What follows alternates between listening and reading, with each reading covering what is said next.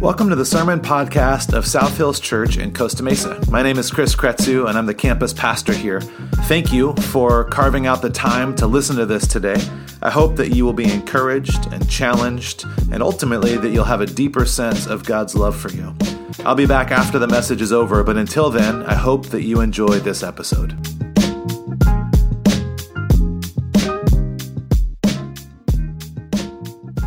We have been in this series for the last few weeks called All Together Now.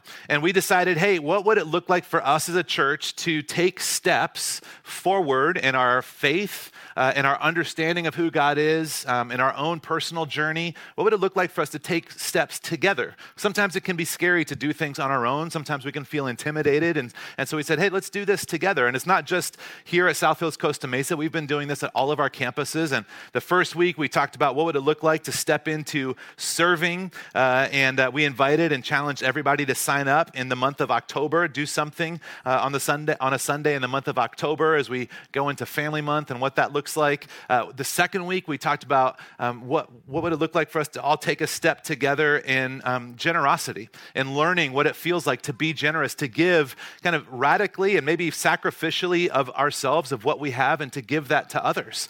And uh, we wanted to practice this, and we know that sometimes people can be nervous about what that looks like to, to give to a church, and maybe that's something that you're not ready to do yet. And so we said, hey, let's find an organization. And so Feed One is an organization that feeds kids around the world that don't have access to food. And, and we said, what would it look like for you to give to help feed as many kids as possible? It's $120 to feed one kid for a year. And so we just kind of left it up to you guys. And this church, uh, South Hills Costa Mesa, was able to raise over $15,000, uh, which is going to go to feeding so, uh, I think it's like 127, 130 kids. Uh, and then South Hills as a whole raised over $40,000, which is about 345 kids that are going to have access to healthy, safe food for the next year. Um, and 345 kids is a lot. I have two, and I feel like that's a lot. Um, but just to put it in perspective, uh, perspective some of our local schools schools have about 350 to 400 kids enrolled in the school. So that's an entire school's worth of kids that are going to have access to food for the next year uh, because of your generosity. Last week, we talked about um, the power of invitation and power of creating a church and a, a, community where people can be accepted as they are for who they are um, and step into that without a, a, fear of judgment or a fear of being an outsider. Um, and then uh, we're going to wrap it up this week. Um, it's about six or seven weeks into the school year, I guess. So my kids, I've got a 10 year old and I've got a six year old, kindergarten and fifth grade. And uh, they're starting to make more friends and come home with more stories of the people they're interacting with and the kids and things like that. And, and um, this week, my 10 year old came home and he said, You know, um, my friend in school, she left a jar of water out overnight, and the moon changed the water to be blue. And I said, uh huh. And he said, So I want to try it. I'm like, Well, you know, in my head, in that moment of like, okay, how do I, like, should I say, like, oh, I don't know if the moon has those powers, uh, or should I just let him try it, or what? And so I said, well, we can for sure try it, uh, but I'm not sure that the moon alone will change the color of the water. Uh, and he's like, well, I want to try it. And he's like, she said it turned blue. I'm like, okay. So we get a jar of water, and he's like, well, I don't, I don't want to wait till tonight. So um, I want to leave it out during the day, and maybe the sun will turn it yellow. And I said, uh huh. Um, and uh, maybe he's learning things that I haven't learned yet. And so, uh, sure enough, in the morning before I take him to school, he gets a jar, a mason jar, and he puts the lid on it and it puts it on our patio and um, just right where the sun hits it all day long. And, uh, and I take him to school. I come back home, getting ready. I'm kind of running late for meetings. And so I'm rushing out the door, and everybody has left. My wife's gone, everybody's gone. I see that jar on the table, and I was like, you know what? I'm going to be awesome. I'm going to pull like a, a, real tooth fairy situation on this jar of water. So I find a yellow food coloring and I put a couple drops in the jar of water and shake it up. And I'm like, this is so great. And I go to work. I'm gone. I've got meetings all day, the whole thing, and I don't get home until probably about six o'clock. And I walk in, and he's upstairs, and I walk in and catching up with my wife. And I was like, um, "Whatever happened with that jar of water?" And she's like, "You won't believe it. It turned yellow." I was like, "Oh, did it?" And she's like, "Yeah." She's like, "I didn't know it would do that." I was like, "You did it?" She's like, he his mind was blown. He was so excited. He's like, I told dad it would turn yellow, and, and I can't believe it turned yellow. And I was like, uh-huh. And she finally she started to realize, like, did you do something to it? I was like, yeah, I did something to it. Uh, and uh, and she's like, he told everybody. He told his uncle. He told, like, calling people, showing them videos. And I was like, oh, that's hilarious. And all of the adults thought that the sun changed it to yellow. I just want to click. And uh, she's like, well, you really did it because it's in his backpack. He's taking it to school tomorrow to show all of his friends. Yeah. And I said, I didn't think that one through very well. So I went upstairs and, buddy, I need to talk to you. He's like, yeah, Dad. Usually he thinks he's in trouble, and I'm the one that's like, I really, I messed up. I thought it would be fun. I just kind of thought it would be this thing for us. Like I didn't realize you were going to take it to school, and it's like I'm so sorry. And he was like pretty upset, and ended up finding the grace to forgive me. Uh, and uh, at the end, he's like, you know, it would have changed color if you didn't do that. And I was like, no, it wouldn't have. it was like heartbreaking. But there's you know this moment. It was like, well, Bud, like there's nothing in that water that's that magical. There's nothing in that water that's going to change the color of it. Uh, that's not how that works that I know of. I'm not the smartest person in the world, but uh, anyways, we left it out and it didn't change color, and we're all past it now. But today, we're talking about um, how to be a bad father. No, I'm just kidding. Uh, today we're talking about baptism. We have this baptismal tank up here. A lot of you guys are familiar with baptism. Some of you guys have been baptized before, and uh, it's not the tank that matters, and it's not the water that matters. There's nothing magical about the water that's in this tank, although it's Costa Mesa water and it's delicious. Uh, we heated it this morning, uh, and so it's warm. Uh, but uh, there's nothing magical or special about what makes this water be a baptismal tank. And that's what we're going to be talking about. And there's really kind of two things. I know that we have a lot of guests here, we have a lot of regulars, we have people that have been baptized. There's people in this room that I have baptized, uh, there's people that may have not been baptized. And so, what we're going to talk about today is, is what's, what's the deal with baptism? And what does it look like for us to uh, take one of two steps? The first step is if you haven't been baptized, I really hope that you will today. Uh, that's why we heated the water. Uh, we have towels and we have other clothes that you can like t-shirts and things like that that you can change into. Um, and if you haven't taken that step I, I, just want you to know that that's, a, that's an option for you. This morning at our, our earlier service we had someone that decided that they wanted to get baptized. And uh, it's so cool. They've been a part of our church for a long time now. And she was baptized when she was a child. And she just uh, is now it's been she said 50 years. And, uh, and she wanted to kind of mark this as an adult uh, this moment. And, and so we got her towels and shirts and the whole thing. And it was a really incredible thing. And so i want to say if, if you feel something in your heart today, if you feel like you're being moved to take this step, I hope that you will today. You won't be the first person today to get baptized that wasn't planning on it, and you won't be the first person ever to get baptized. There's a lot of people that have taken that step that didn't necessarily plan on it on that day. So that, that's my first kind of hope. The second step, the second hope that I have for you is that if you have been baptized, I hope that we get to talk about this and it reminds you, or maybe it helps teach you for the first time, of why baptism matters.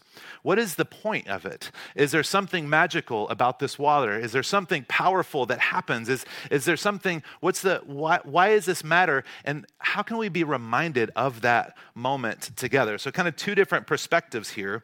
Um, you know, when we hear the word baptism, and if you're reading the scriptures, the Bible, and you see this word baptism, um, we always associate it with uh, people being dunked in water. In my mind, they're always wearing white robes because, you know, uh, that's what you do. Uh, not here, we don't have white robes, but um, that's kind of the way it's always baptism, spiritual reverence, uh, depth. It's, it's this, it carries all of this weight.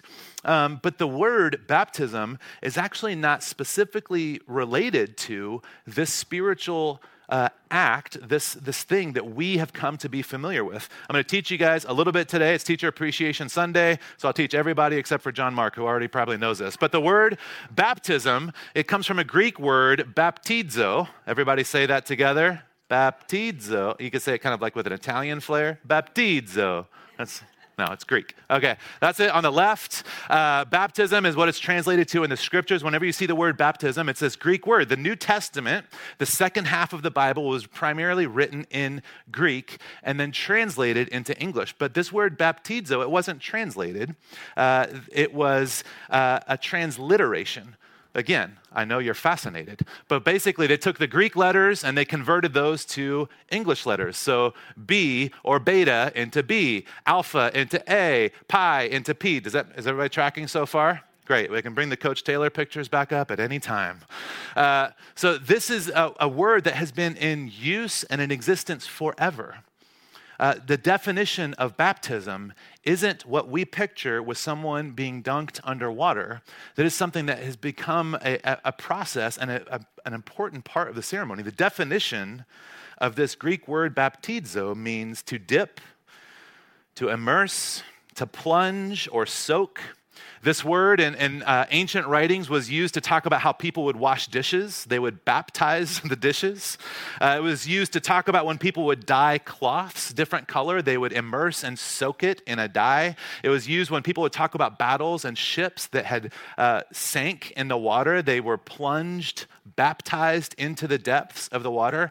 And actually, uh, fascinating thing 200 years before Jesus was born, 200 BC, uh, there was a poet who wrote a recipe, and he used this word baptize uh, in a very unique way.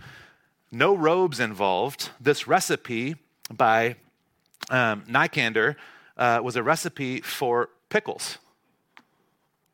How many of you guys like pickles? Freaks, all of you. I only like them if they're fried in batter. Uh, so, um, no, I grew up in the South, so we eat bread and butter pickles, uh, but nobody in California likes bread and butter pickles. So, uh, one person. Uh, I like it. So, uh, but he wrote this recipe, and in the recipe, he is writing in Greek, and he says, first you bapto or dip the vegetable in boiling water, and then you baptizo it in vinegar. So today, I thought to be as accurate as possible, we filled this with vinegar. No, I'm just kidding. Uh, I said, uh, but he talks about this idea of there's this process of dipping, but then the second, the baptism is this process of being changed. Because you guys know pickles are were once cucumbers.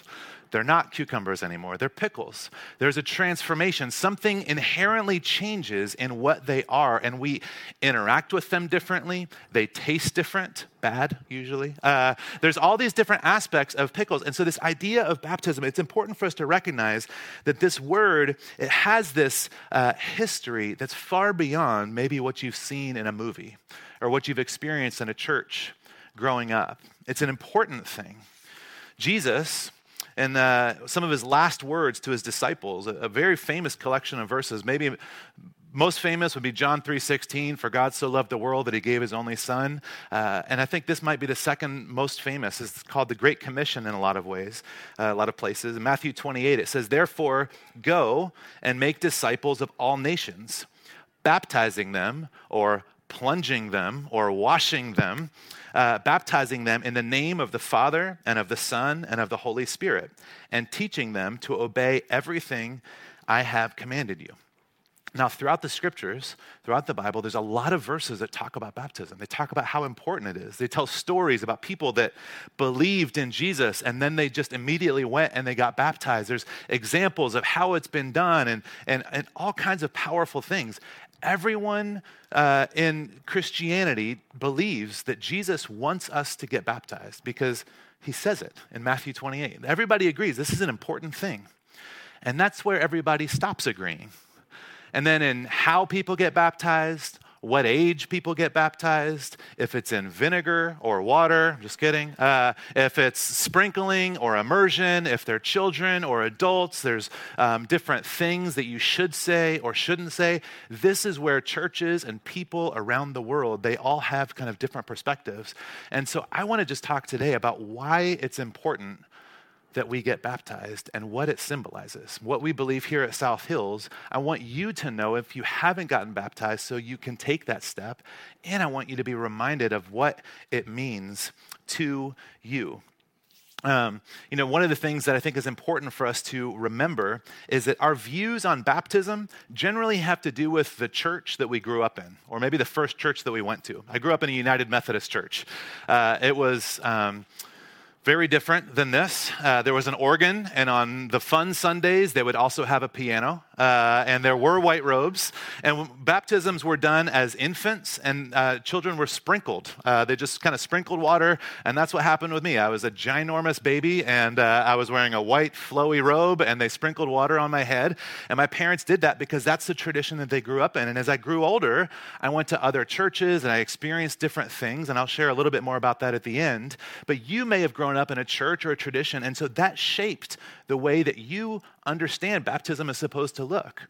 And even then, when you go and you read the scriptures, you still kind of read the scriptures through that lens of, well, this is how I think it's supposed to be done. And so this is obviously what it means. But there's differences. Some people believe that baptism is, is just symbolic, that there's nothing actually happens, it's just symbolic. Some people believe that uh, there is a spiritual thing that happens uh, when you get baptized. Uh, some people believe that you can't be saved unless you are baptized. And that's uh, a lot of people that believe that are uh, the, the, tend to be big fans of uh, baptizing infants because you know, if my kid's anything like I was, he needs as much help as possible to, uh, to make it into heaven, you know? So there's a lot of different beliefs. And again, immersion or sprinkling, there's all kinds of different things. But what I really want to talk about and what I want us to understand is that it's not magical water, and it's not really even a word or a phrase that we say. There's a spiritual reality, there's an importance, there's a picture of what's happening. There's a ceremony aspect to it, and it's such a beautiful thing. Just because we don't believe that you have to be baptized in order to be a Christian, it doesn't mean that we don't think that baptism is incredibly important or meaningful. It's, we absolutely do. And that's what we're going to spend time talking about. In Romans chapter 6, if you guys have your Bibles, you can turn there. Um, Romans chapter 6, Paul is writing this letter to a church um, and he is uh, kind of articulating some challenges that they have been having. Uh, and uh, it's an interesting thing because when he's trying to talk to them about these struggles that they're having, he, he wants to remind them, hey, don't forget about your baptism. And, and we'll get there. But he says this. He, uh, well, I, I, skipped the wrong page. He says, What shall then uh, we say? Shall we go on sinning so that grace may increase? Now, we don't have time to read kind of the first five chapters. Uh, you're welcome. Uh, but in the beginning, he's talking about this idea that uh, when we sin, when we make mistakes, when we uh, have issues, um, God's grace covers us. And it actually makes God more beautiful that He could continue to love and show us grace even in our brokenness, even when we screw up. And we get that. Uh, we get that from our spouse, from our friends. When we blow it and they forgive us, there's a sense of, man, you really are incredible. Like, I'm so grateful for that. And so there was a, pe- a group of people at this time that actually decided, hey, well, if us making mistakes makes God look better, then we should just do whatever we want and give God all the opportunity. And there was these churches, they were called antinomians, and they were just like, hey, let's just get as crazy as we can for the glory of God. Uh, don't Google it. They don't exist anymore. You can't find those churches. But, uh, but that's what Paul is saying. He said, hey, don't, don't just do all of the things that you used to do. That's not the way that this goes. And then he goes on in verse 2, he says, By no means, we, saying us, Jesus followers, we are those who have died to sin. How can we live in it any longer? How can we just go back and say, okay, I'm just going to do this the way I used to? Or don't you know that all of us who were baptized into Christ Jesus were baptized into his death? We were therefore buried with him through baptism into death, in order that just as Christ was raised from the dead through the glory of the Father, we too may live a new life. Verse 11, he says, In the same way, count yourselves dead to sin, but alive to God in Christ Jesus. Now, there's some words here that for some of you, you may be very familiar. Some of you, this may feel a little bit out of context. And so I kind of just want to say what, what Paul is saying is that when you put your trust in Jesus and when you get baptized, there's a part of your old self, who you used to be, that no longer has power over you.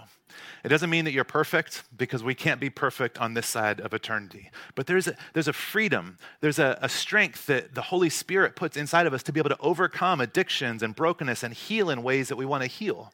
So our old self is, is, uh, has died. And then when you come out of the water, it represents this new life that we have in Christ. And this new life is full of healing and hope and purpose and, and, and, goodness. And we don't get it right all the time, but we get to experience aspects of that now. Paul's saying, don't just do what you used to do. You got baptized. And so you're in this space where you're starting to recognize, I'm not who I used to be. I've chosen a different way. Throughout history, there have been different moments where God would kind of reaffirm the relationship that he has with his children. Uh, a lot of times these were called covenants, and there were ceremonies that would go alongside these covenants. There was these elaborate ceremonies. There's all kinds of different ones throughout the scriptures. And baptism is this kind of new ceremony that reaffirms this relationship. It says the relationship is different than it used to be, and here's the ceremony that shows what the relationship is. Um, there's a, a, correlation here, I think, to uh, weddings.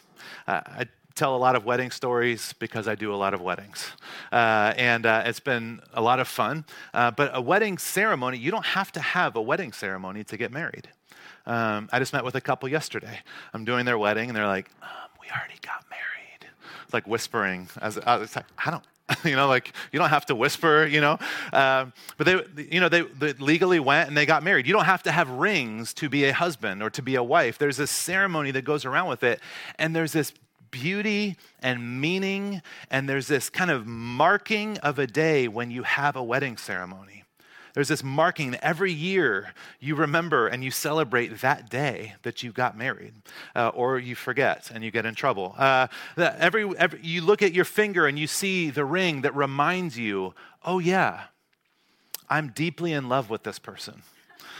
I meant that to be more beautiful, not laughter, but you know, uh, oh yeah, I'm married. Uh, maybe for some of you, that's no this wedding ceremony points us back to this decision that we made where we said, I'm no longer my own person. I'm committing my life to this person, and we are together forever. I will choose to love them forever. That's what a ceremony represents.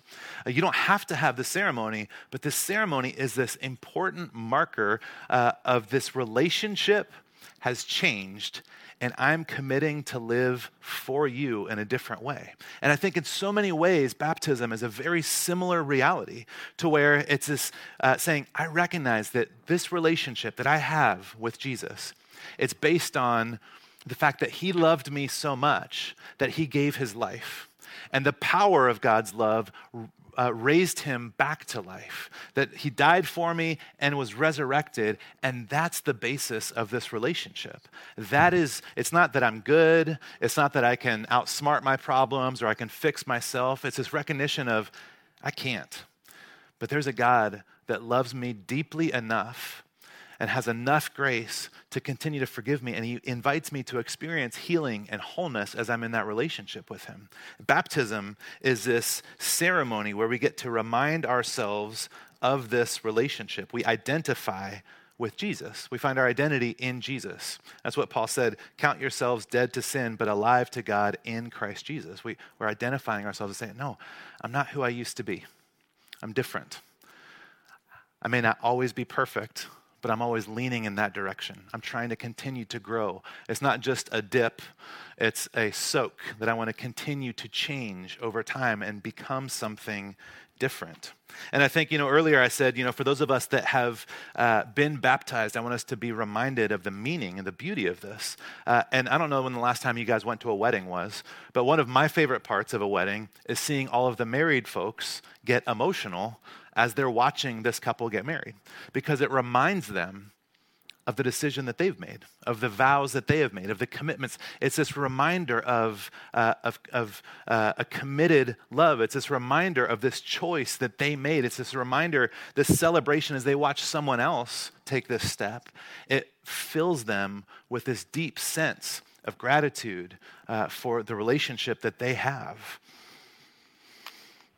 Paul says, Don't forget, you were baptized into a new life. The old is gone, the new has come. Baptism is a step we take when we believe in Jesus as a way to acknowledge this new life and this new relationship. Um, now, there's a few things I just kind of want to talk through. I'm going to wrap it up here in just a second. But um, why should you get baptized? There's kind of three reasons we'll talk through. Uh, and this is a very different sermon for those of you that don't normally come here. It's a little bit of a different style than what we normally do.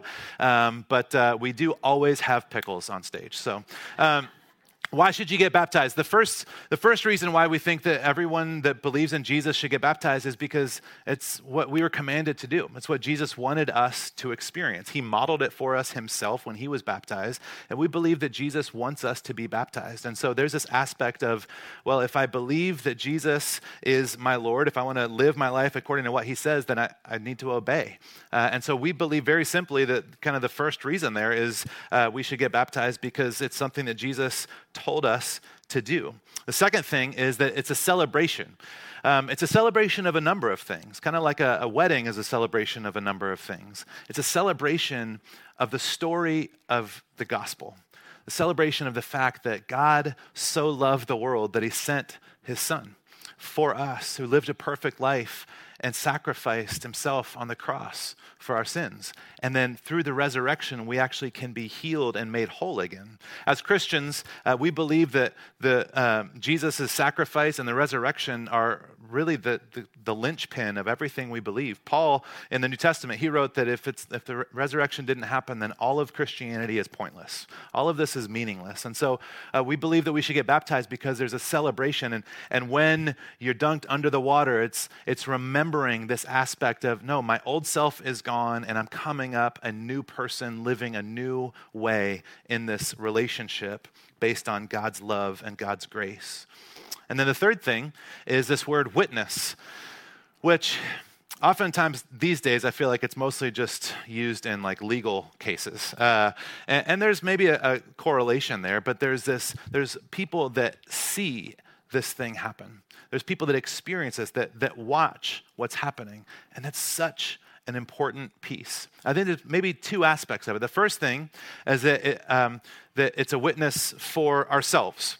Um, I get to remember this experience of my baptism. I get to look back on and remember no, I made this decision, and I believe that God's grace covers me, that I'm raised into a new life and a new way of being. So there's kind of a personal aspect, but then there's this other aspect for the people that are watching. Uh, people that maybe are your church family that want to be able to celebrate and cheer you on. Uh, people that maybe aren't Christians or don't know where they stand on things, that they are watching and trying to understand what does this faith really look like, and is this something I can get behind? I know a number of people, and maybe some of you have had this experience where um, you didn't want to take a step in your faith or in your uh, spirituality because you didn't feel like you were good enough to take that step. Maybe you didn't want to get baptized because you haven't quite figured everything out yet. Um, and I just, I hate to break it to you, um, but you probably won't figure everything out. Uh, the water won't turn yellow in the sun, and you won't solve all of your problems or find yourself good enough to finally get baptized. Baptism is something that Jesus said, I want you to baptize them in my name and then teach them to obey what I've said teach them to obey what I've taught. And so there's this aspect of us taking that step, and it's an example, a witness for others. We publicly get to say, I'm committing to follow the way of Jesus, who through his love and grace has saved me. And it's important for others to see this because they know that you're not perfect. And when they see that you're able to take this step, it gives them a sense of hope. Well, maybe I can take a step too maybe there's maybe there's hope for me. Maybe i can take a step forward. So there's a few different aspects of this but obedience celebration and then the ability to share that with others are crucial.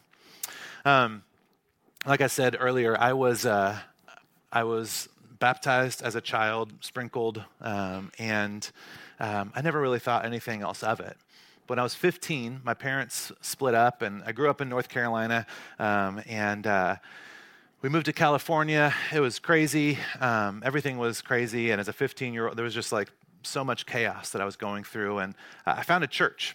Um, we lived in the beautiful town of Corona, California. You guys have maybe seen it, it's a little paradise. Um, and uh, I found this church that I started going to, this youth group. And um, there was just, uh, this awareness that I came to over a few weeks of going that I realized that everything in my life was crazy and unstable except this God that I believed in. I didn't have all the answers, I didn't have it all figured out by any means. But there was this moment where they invited people at this youth night to say, if anybody wants to mark this opportunity and say, I'm living this way, regardless of whatever else is happening around me, regardless of what I might go through or what might happen to me, uh, I'm choosing to live a different way, to mark this moment, to accept the grace, the love, the forgiveness of God, and also the hope and the purpose and the, the, the value that God has for each one of us. And I remember standing up and uh, walking to the front and went into the baptismal, and uh, they had someone there that baptized me, and I will always remember that moment. Um, it's not because uh, it was, you know, some special water. It's not because, I mean, I didn't even know the person that baptized me. It, it wasn't that. It was this moment, I'm marking a decision. And in my life, when I find these moments where everything feels chaotic and crazy, when I find myself in these times when everything feels like it's spinning and out of control and I don't really know like which direction to go or what to hold on to, I remember that day. I remember that decision. And that's what Paul's saying in this scripture. He's like, don't forget, you were baptized. Don't forget, there was this moment where you made a decision to say, I want to live this way. And the chaos, the pain, the unknown, the whatever it is of life, we get to lean back on this moment where we celebrate this decision of saying, I'm, I'm all in. I, am uh, this relationship is based on God's love and grace, not my goodness, and I trust that He can lead me into the future. And I want everyone to be able to have that type of opportunity, that type of moment. And if you've already been baptized, I want you to, to have a sense of being reminded of what that means and what that looks like for you. Um, let's bow our heads and pray together um, as we wrap up this morning.